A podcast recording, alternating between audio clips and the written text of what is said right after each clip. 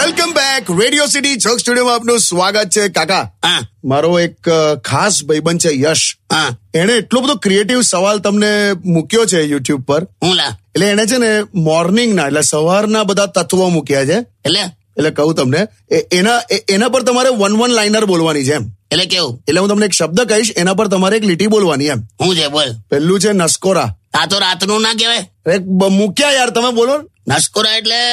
આ એવું મ્યુઝિક છે જે વગાડવા વાળો પોતે ક્યારે ના સાંભળી શકે પછી પછી બીજો શબ્દ છે પંખો પંખાનું તો અત્યારે કેવું છે અત્યારની સિઝન પ્રમાણે પંખો એટલે કેવું સ્પીડ ઓછી કરો તો ચૂર ચૂર ચૂર ચૂર બોલે છે વધારો તો નાકમાં સુર સુર સુર સુર બોલે છે શું કરવાનું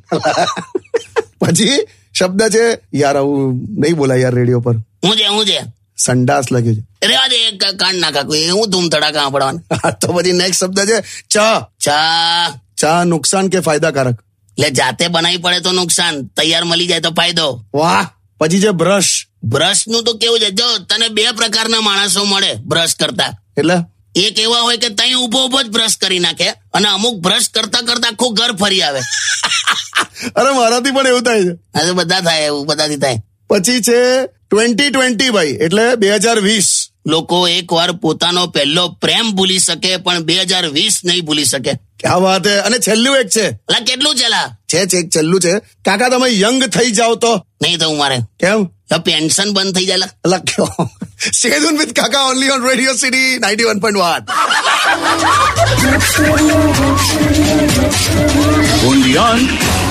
Radio City.